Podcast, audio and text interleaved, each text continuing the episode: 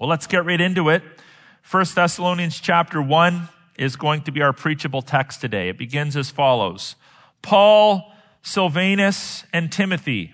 These are the three writers to the church of the Thessalonians in God the Father and the Lord Jesus Christ. Notice here, church, it says, in, that's a preposition, God the Father and the Lord Jesus Christ. We'll come back to that, but this is being taken together. Grace to you and peace. This book is not for unbelievers. This is a book directed to the church. It's very clear right out of the gates. Some of the messages of the Bible are directed more to the lost. Some are directed to both the lost and the found. This letter is directed to the found, to the church. That means there's a message here for, the, for us, and it also means this is what we would call an in-house conversation. This is for the people of God getting instruction from one of the apostles of old as to what their salvation's all about, where it's founded, what the church is, what the responsibilities of the believer are, and so forth and so on. A few things just to get us going. If you go back in your Bible at some point, you're reading the book of Acts and you find yourself in Acts chapter 17, you can read there the account of how the church in Thessalonica was formed. So Paul goes in with his comrades and he does the text tells us in Acts 17, he does what Paul normally does. He goes to the Jewish synagogue because keep in mind, Jews weren't just living in Israel at the time. They were spread all over the Mesopotamian basin. He goes into Thessalonica and he goes to the Jewish synagogue and he uses the word of God, which they subscribe to, the New Testament and up and completed at this point in time. He uses the word of God, the, the old covenant scriptures, probably better it's probably better to call them the Older Testament because it's not old as an antique or out of date, but he uses the Older Testament to argue for the person and work of the Lord Jesus Christ. And there are great numbers of people that are converted and immediately they are attacked by the Jewish authorities. Immediately, right out of the gates, as this church is still in its cradle, in its infancy, they're opposed by the Jews that were living in Thessalonica. So, you know that fighters grow tough by fighting, not by watching videos on how to fight, but by fighting. And thinkers get smart by thinking. And this is true of the church as well strong things are almost always forged in adversity. If it's easy, it might be evil. We live in times when there are challenges. There always have been challenges, unique challenges upon the church of Jesus Christ in different generations. It's no different in ours. You will be opposed. People will think you're an absolute loser for following Jesus. They'll question your intellect for following Jesus. Why would you believe in superstition, mythology, fairies, and fairy tales? People will attack your lifestyle. They'll call you intolerant. Notice how in a culture that values tolerance, there's not very much tolerance for intolerance. There's a lot of hypocrisy. You're going to be challenged. You're going to be attacked. You're going to get some pushback. You're going to be lied to. But that's not grounds for running and hiding. And it's not grounds for faltering and failing. Right out of the gates, the early church was forged in adversity. But we are of supernatural origins. This is what we got going for us. We are of supernatural origins. Back to the text, it says, to the church of the Thessalonians in. Now, this is peculiar language from a non biblical perspective. You know, the Bible talks about us being in Christ. Like, if you think about it, that's peculiar language. How can I be in Christ? It speaks to our identity. It speaks to our origins. We are of supernatural origins. Our identity is otherworldly. And by the way, by including God the Father, conjunction, and the Lord Jesus Christ behind this singular preposition, this actually elevates and emphasizes the deity of the Lord Jesus Christ. We're not just in God the Father, but we are in God the Father, and we are at the same time in the Lord Jesus Christ because Jesus Christ is the eternal God, as is God the Father, and we know from other texts of the scriptures, as is the Holy Spirit. So this means that when we think of our identity as a church, we have to fight these cultural notions that we are, well, we're just a charity. Or we're just a nonprofit organization. Or we're really not that important. It's really not necessary for us to do what we are doing today. Fundamentally, the church is the people of God. And our identity is in and because of the authority, authoritative pronounce, pronouncements of the Father and the finished work of the Son on our behalf. So this is something for us to think about. The church really in that respect is more than essential. It's supra essential. It is spiritually essential. And lest you question the importance of the church, you're now going to see some teaching here on how God transforms people through the church and uniquely through the church. And how the church is a uniquely transformed group in a category of its own. We can rejoice in the transformation that God has done in our own individual lives. And we like to, as Pastor Chris did today, I think it's important and suitable for us to emphasize our personal relationship with God. But let's not forget about our corporate relationship with God. Let's not forget about the fact that the church is not just you. In fact, in and of yourself, you are not the church. But collectively gathered, we are the church. We are the body of Christ. And we can see God's transformational work in his and through his people. So to begin with, why do we love the church? And what can we be thankful for today when we think of the gathered community of faith? First of all, we can be thankful that God's work equips us for good work. Our work is predicated upon the work of God. His work comes first. But God's good work in our lives equips us to do the good work that he's called us to do. Eyes back to verse two. We give thanks to God always for all of you. That word always doesn't mean just when things are going great or when you're getting along. You, you need to have a lifelong appreciation for the church, the work that God has done. We give thanks to God always for all of you, not just the ones you like, not just the ones that don't ruffle your feathers, not just the ones that are in your small group, but for the whole church. Constantly, there's another word of repetition, constantly mentioning you in our prayers, remembering before our God and Father your work of faith and labor of love and steadfastness of hope in our Lord Jesus Christ.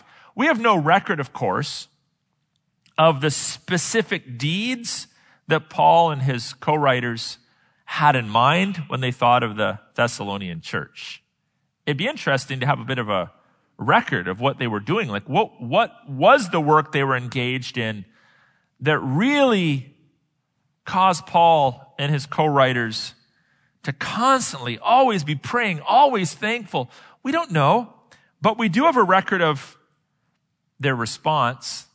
The apostles were always thankful they were constantly praying.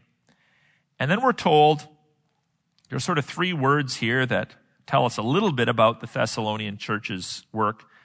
The first word is work, the second word is labor, and the third word is steadfastness. And then we know what they were motivated by. They were motivated by faith, love, and hope. They worked, they labeled, labored for God, they were steadfast in their ministry, and their motive was faith, love, and hope. These, by the way, are the things that sustain you long term in ministry.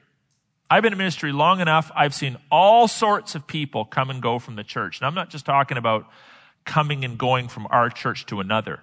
I'm talking about people that have come into the church and are no longer in any church. The vast majority of men that I graduated with from Bible college have not been in ministry for years and years and years anymore. Most people don't last in ministry. Many people don't last in the church. It's not the minority. It's a massive majority of people that come and apostatize or fall away. And you're like, how does that happen? They were working. They were laboring. They seemed to be steadfast. The question is, were they motivated and sustained by faith and by love and by hope. If you lose those, or if you have lost those, it won't be long thereafter that you will also lose your work, your labor, and your steadfastness. Because we don't just go through the motions and do what we do because we're supposed to do what we do. We're motivated by the work of God and the spiritual fruit of God in our lives sustain us. Faith, love and hope motivate and sustain us in our ministry. Now, as Paul thought about this church and he saw within them these virtues, he just couldn't help but pray for them. As you think about the church, do you have high regard for the church? Are you pleased and blessed and excited about what God is doing in the church to the point that you pray for it daily? Or does the church just cross your mind once a week or so? Do you pray for the church daily? If you want to take your cue from the New Testament, you should be praying for your church daily, constantly, which I would say is minimally daily, constantly thankful for the work that God did in us, which has enabled us to do great work motivated by faith, hope, and love to the glory and honor of God. Think about all the work that we are blessed and privileged to be able to do as a local assembly of believers. I got a little list here. I don't even know all the stuff that takes place in the church anymore. Oftentimes, I pick up our community news and we were hand, handing out print copies or digital copies, and I'm like, oh, I didn't know that was taking place. I didn't know that was taking place because we've set our church up in such a way for exponential ministry growth. But here's some things that come to mind. The work of a church loving children, some of whom don't come from loving homes, equipping students, high school students, university students, to think through the challenges and issues that they're experiencing in their secularized institutions of learning, buying food and distributing it, correcting error in people's thinking or actions, teaching parenting, both through classes and through mentoring and through one on one conversations. Saving marriages. I don't even know how many marriages have been saved here, but I know there's been a lot of marriages saved in our church. Warning people against error, shaping people's minds, worshiping God, being with the sick, providing friendship to those that are lonely, comforting people in loss. And we've experienced some loss as a community of faith. Discipling new believers, caring for seniors,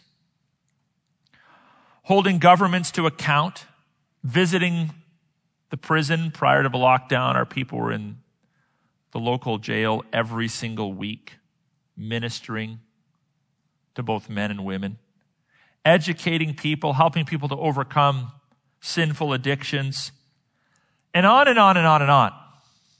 That's just a short list. How can this ministry not get you praying with great joy? How is it even possible for you to not be revved up and geeked about what God is doing by His grace in His church and which He's equipped us to do? You know, brothers and sisters, we tend to pray for that which is precious. Is the church precious to you? I'm not sure. I'll just assess your prayer life. Assess your thought life. We tend to pray for that which is precious. What do you pray for? I'm, I'm assuming if you're a parent, you probably pray for your kids because your kids are precious to you. I'm assuming if you value your job, you're aware that you need money to survive, you probably pray for gainful employment. Do you pray for the church? Do you pray for the people of God? And do you pray for the church constantly? It's easy to do. It's actually a cinch to do if you understand all that the church does to the glory and honor of God. It's because God has worked in us that we get the titanic privilege of being able to do work and ministry on his behalf. We must do it, but we also get to do it. It's an obligation, but it's not a dry, stale obligation. It's a joyful obligation. It's an obligation we want to engage in because we understand the blessing that God has given to us. And we are motivated by our faith. We believe that God is sovereign. He's in control. His message matters. We're motivated by love. Our hearts are getting larger and larger for other people. We are seeking to view the world through the eyes of Christ, and we are motivated by hope. We are not pessim- we're not optimistic about human nature. We're pessimistic, but we're optimistic about what God can do when He transforms people into the image and likeness of His Son. We have hope both in this life and, of course, in the life to come. We are thankful then for transformed lives. Guess what? When God works, people change. When religion works, people might change temporarily. But when God works, people change. And this is why we want to be an open handed church. We want God to direct us and guide us and descend upon us. We want to be humble and invitational. We want God to come and do an amazing work and continue to do amaz- an amazing work in us. We're thankful for transformed lives as Paul and his co-writers were for the church in Thessalonica. Look at verses four and five. For we know, brothers, loved by God, that he has chosen you. Because our gospel came to you not only in word, but also in power and in the Holy Spirit and with full conviction. You know what kind of men we prove to be among you for your sake. We have some insight here into our soteriology, our doctrine of salvation. And here are some facts that you need to add to your soteriology that help you to understand even if you didn't fully understand at your conversion, that will help you to understand your conversion. First of all, it's predicated upon divine love. Brothers, loved by God. It's predicated upon God's love. You know, if you were a philosopher and you were asked to define God, you wouldn't necessarily have to define God as loving. The only attribute you really, really need in order to define God is sovereignty. God, by definition, must be sovereign. By definition, he doesn't have to be loving, doesn't have to be merciful, doesn't have to be forgiving, doesn't have to be benevolent. He has to be sovereign. That's all you really need. If you're going to be God, you have to be sovereign. But the Christian God, while he is absolutely sovereign, is also loving. And everything that we get in life, all of the blessings that we get in life, and all of the things we hope for in the future are predicated upon the foundation. This is the basic, this is the footing of the faith. The foundation of God's love for us. Unearned, lest you think you got his attention because you're so awesome. Unmerited, lest you think you earned it or contributed to it. It's the eternal love of God manifest in space and time that caused you to exist and that saved you from your sin. Never, ever forget that. It's predicated upon the love of God. That must be in our gospel, therefore. Secondly, it says chosen. Chosen by God. This won't surprise you if you've read the Older Testament. The chosen people. God selecting Abraham. God is an election God. He's a choosing God. People bristle at that. Why? Because they want to take cred for it. We always want to take credit for it. We think of ourselves as like spiritually neutral, given all the options, given the right circumstances. If the gospel is presented to me thoughtfully, I'd probably accept it. No, you wouldn't. You wouldn't. History has proven that. The Bible teaches otherwise. You were chosen by God. This is not cause for arrogance. This is not cause for selective evangelism. This is cause for worship. This is what motivates worship. It's not about you. It's not about me. It's not about you. It's not about me. We need to repeat that to ourselves. Chosen by God, that's a biblical word. Third, the gospel came to us in words. I'm not opposed to friendship evangelism, but you know what? No one ever comes to faith just by watching someone really living like Jesus lived. People actually need to hear words. Lives are transformed through words. As I mentioned in my prayer, lives are transformed through words. How can they know if no preacher goes? You must know about Jesus, about sin, about his finished work on the cross. There's substance to faith. Faith is not, oh, check your mind, put it on the shelf when you come to church, just clear your mind, right? No, no, no.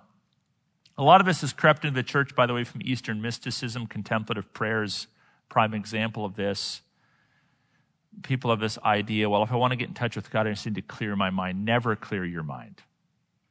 The difference between Eastern meditation and, biblical meditation is Eastern meditation says empty your mind. Biblical meditation is about filling your mind. You fill your mind with truth. Truth is communicated in part through images and experiences. We have the Old Testament covenant examples of that in the tabernacle the smells, the sounds, the sights, the imagery. But the gospel comes to us through words. So you need to know the gospel and you need to be willing to speak the gospel, the fullness of the gospel to people in order for them to be converted. It comes to us through words, but it's more than words. There's power behind it. The power that comes, we're told, from the Holy Spirit. This is the power that brings about conversion. It's also the power that brings about equipping the power that enables you to do ministry. It's even the power that enables you to set your eyes on scripture and be like, oh, I get this now. I didn't, I didn't get this before. I remember reading this in elementary school or something. It made no sense to me. Now my mind is illuminated. This makes sense. It's like God's got his highlighter. He's going across the pages of the Bible as I'm reading it. I, I get it now. This is a blessing from God. It's the power to overcome temptation, not in and of yourself, but it is the power to overcome temptation, and on and on and on. And it's the power that God gives you so that you might experience conviction. We like to make this distinction in our church because it can be fuzzy in people's minds. They can think of condemning words as being the same as convicting words. Condemnation and conviction are not the same thing. The Bible says in Romans 8, verse 1, there is therefore now no condemnation to those of us that are in Jesus Christ, for what the law was powerless to do. and that it was weakened by sinful man. God did by sending his own son in the likeness of sinful man to be a sin offering for us.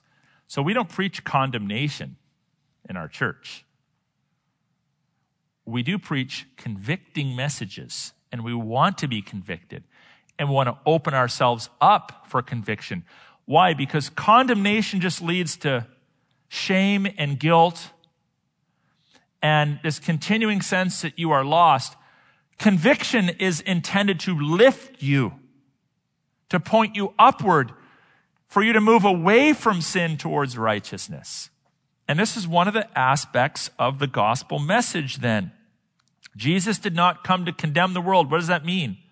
The liberal interprets it this way. Oh, he never calls people out on sin. No. No, that's not what that means. But Jesus did not come to condemn because he says the world was condemned already. But Jesus did come to bring conviction, conviction of sin, so that we might be saved, and continued conviction of sin as found people, so that we might become more like the Lord Jesus Christ. By the way, how do you know you're saved? People probably ask me this more than a few times a year as I'm dialoguing with them. How do I know I'm saved? Now, the Bible presents us with uh, about a three or four pronged answer to that question. So you have to have belief and belief in the right thing. Jesus can't be whoever you want him to be. You have to actually believe in the biblical Jesus, the actual work of Christ, resurrection hope. So there's content. You have to have correct belief. Fruit is a necessary and inevitable manifestation of salvation. So if there's no fruit, there's no conversion. Doesn't mean you're not going to have days that are fruitless, but if your life is just not marked by love, joy, peace, patience, kindness, goodness, gentleness, faithfulness, self control, you don't have the Holy Spirit, which means you're not converted. So you look for fruit in your life, but there's a third thing we look for the affirmation of God's people. The text says, We know.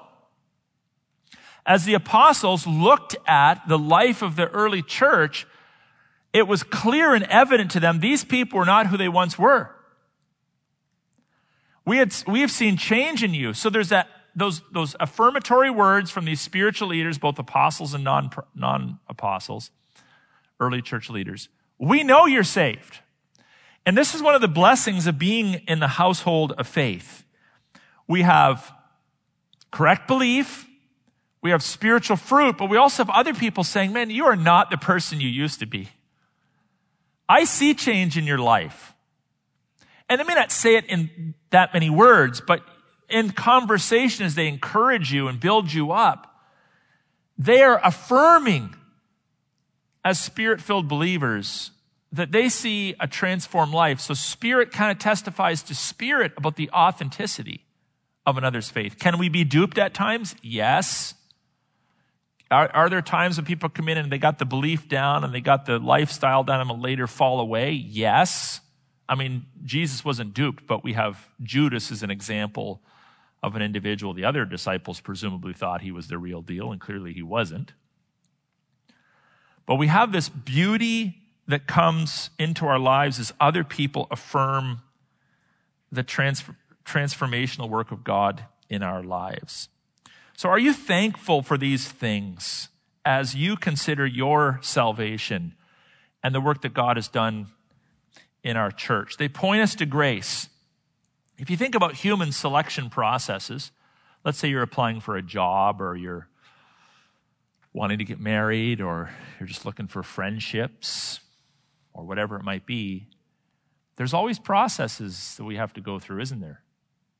There are processes that might include interviews. There are processes that might include lotteries. You got to win the lottery to get whatever it is that you want. There are votes. You're applying for an office or you're running for a political office. You got, you get voted on. There's applications to fill out. There's popularity contests. There are headhunting organizations. When we give other people the thumbs up, it's always conditional, isn't it? Did you fill out the application? Did you win the lottery? Did you get the most votes? Were you popular enough? But when we look at God's selection process, it's all about grace. Isn't that amazing? Electing grace, even before the creation of the world. Saving grace in space and time, the time of your conversion. And then we get sustaining grace to carry us through the challenges. It's about grace from the beginning to the end and beyond. It's all about grace. It's not why I won the lottery or I won the popularity contest. I, I, I out performed my pagan neighbor. It's all about grace. And therefore, we are a community of grace. What is the church? We are a community of grace. Think about that. Really think about that. We are a community of grace. Well, if we're a community of grace, that says a whole lot about how we worship. It says a whole lot about, it informs our treatment of one another. It informs our view of ourselves. I mean, this doctrine of grace is more than correct. It has titanic implications for our mindset, our relationships, our worship, our priorities, our schedule, everything, because we are a community founded on and sustained by the grace of God. How about that? And now you should see how silly it is to ever question the uniqueness or essential nature of the church. We're not like anything else. We aren't a social club. The gathered people of God is more important than your family. The gathered people of God is not a charity on par with all others. We're not just some non for profit organization. We're not a business. We're not some institution that you just show up to.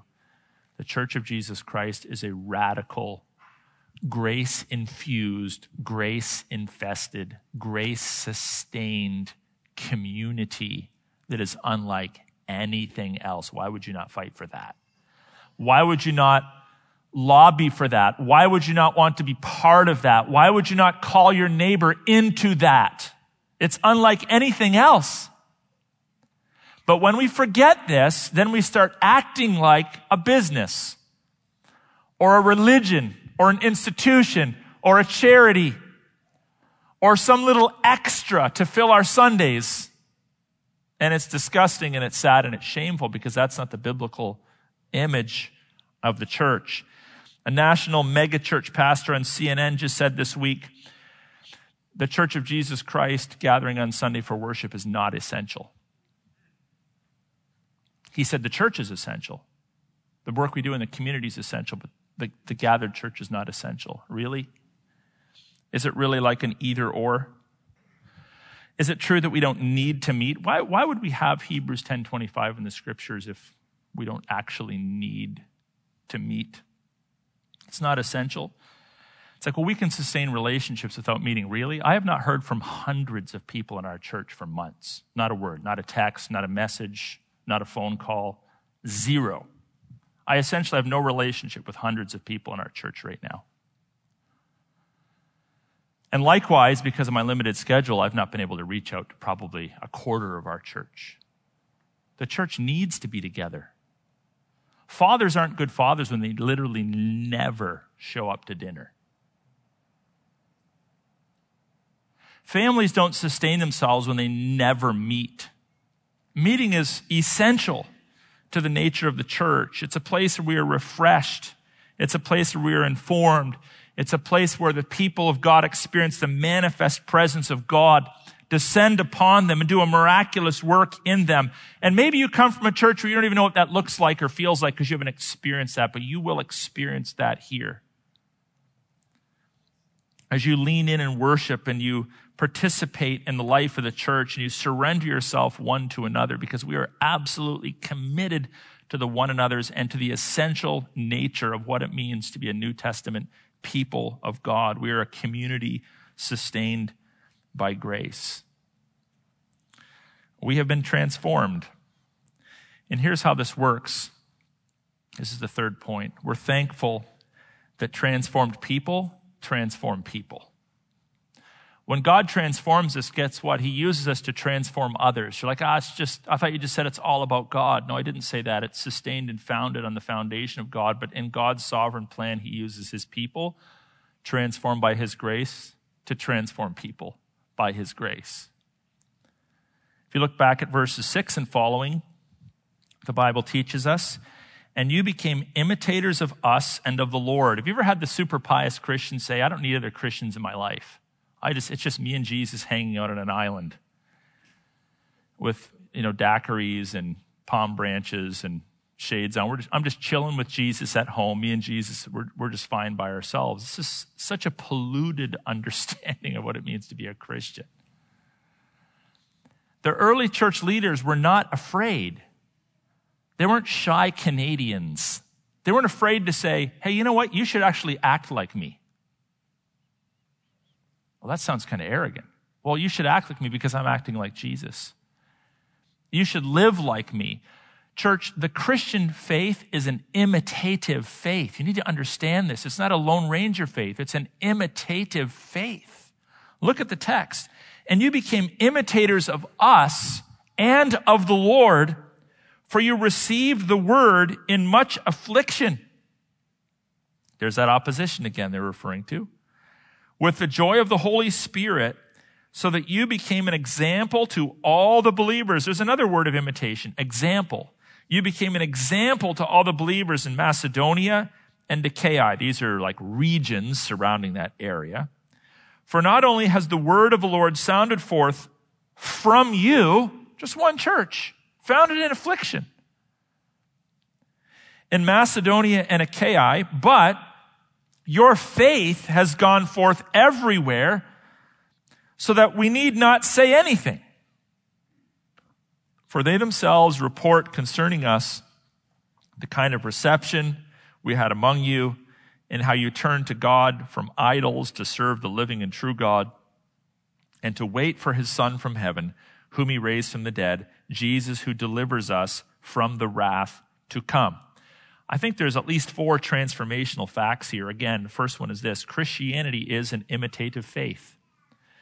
It is both received by means of imitation and it is offered by means of imitation. This is why we, are always like super concerned about hypocrisy.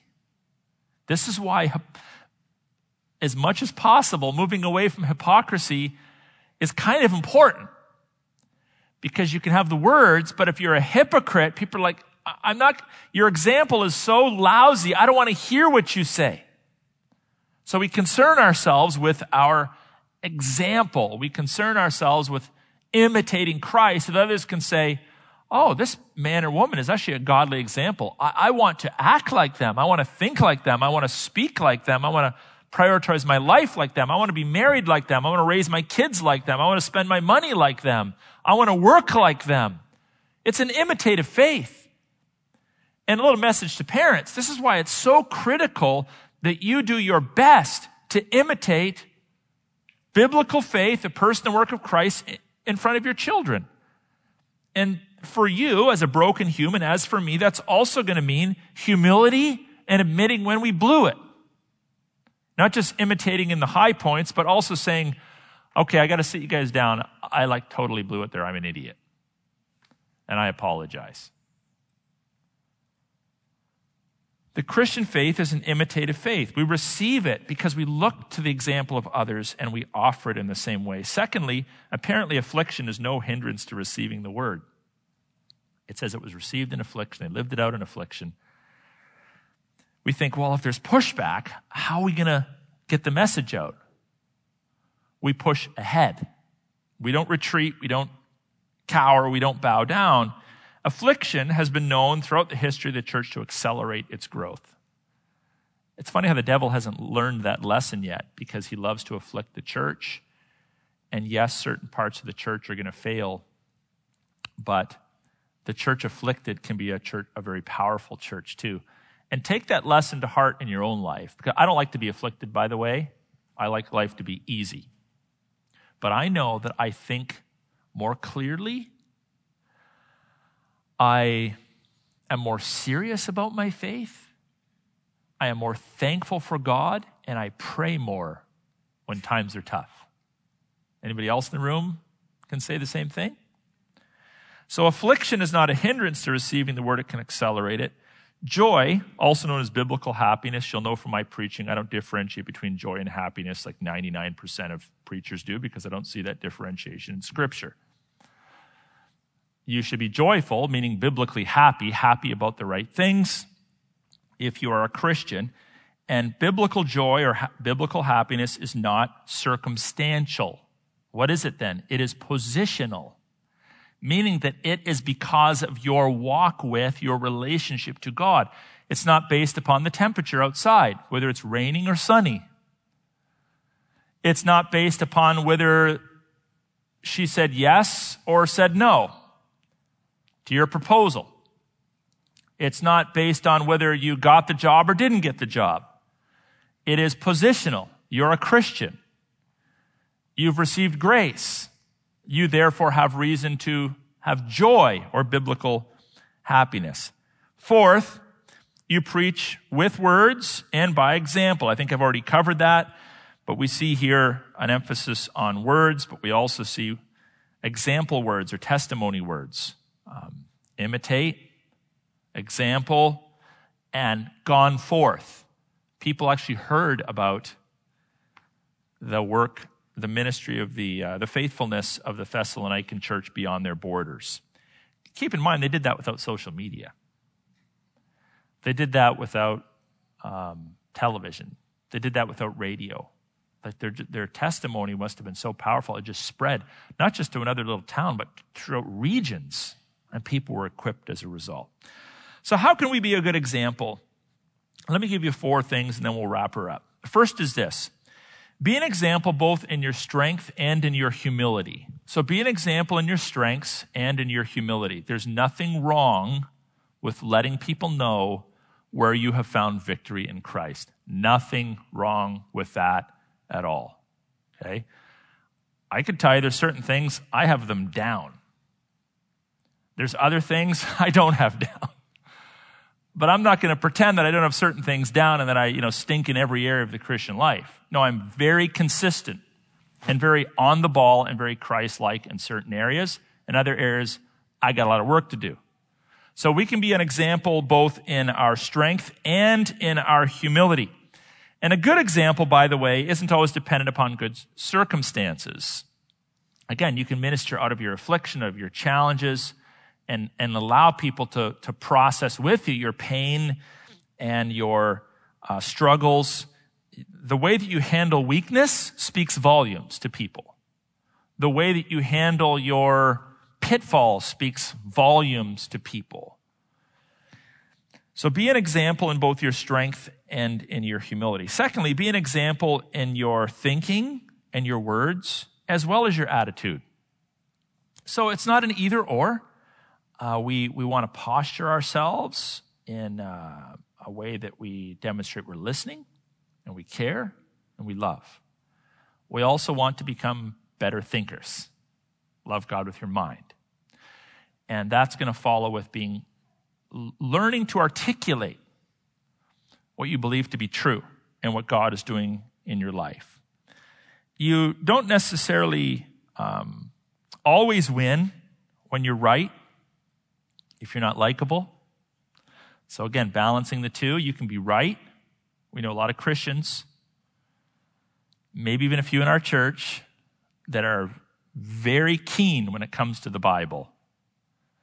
And what they often say is correct and right, but nobody likes them.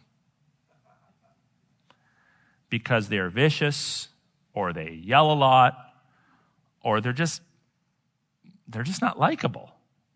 Well, then we got people that are really likable and they have nothing to say. So when you're thinking of your example, you want to be an example in terms of your thinking, your words, but also in your attitude. I think we see both of that in the Thessalonian church. They spoke the truth, but their example also won the day. How to be a good example? There's a reference here. They turn from idols to serve the true and living God. While we always are in the process of doing that, are we not? We should be turning from idols every day. Idols of materialism, idols of self-protectionism, idols of worldism. All these things we trust in. The Bible says we don't trust in chariots and horses. We trust in the name of the Lord our God.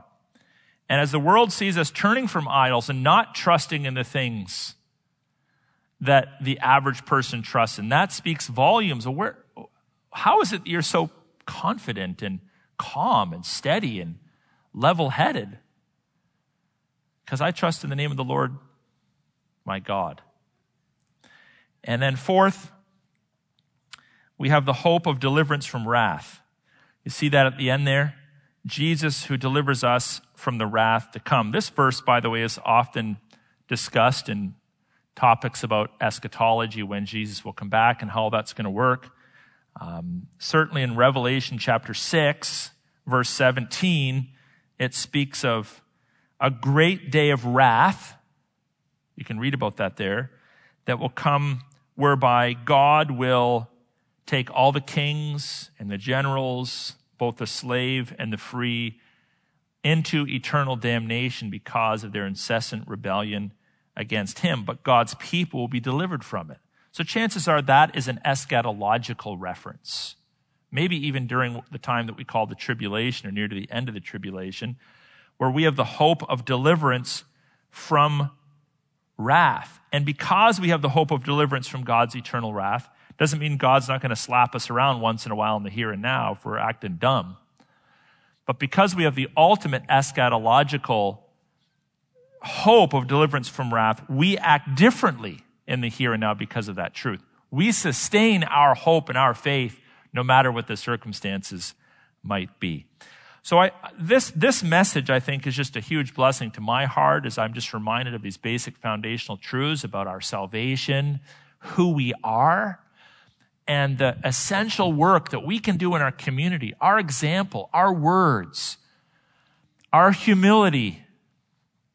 All of these things are otherworldly in a worldly world. They're otherworldly. They're, they're not they're, they're unlike what we see in false religion. They're unlike what we see on the highways and byways of life. So let's, let's put our hope in the Lord once again. Let's trust in Him. Let's rejoice in what God is doing in and through His people. And let's go out and act differently to the glory and honor of the King of Kings and the Lord of Lords.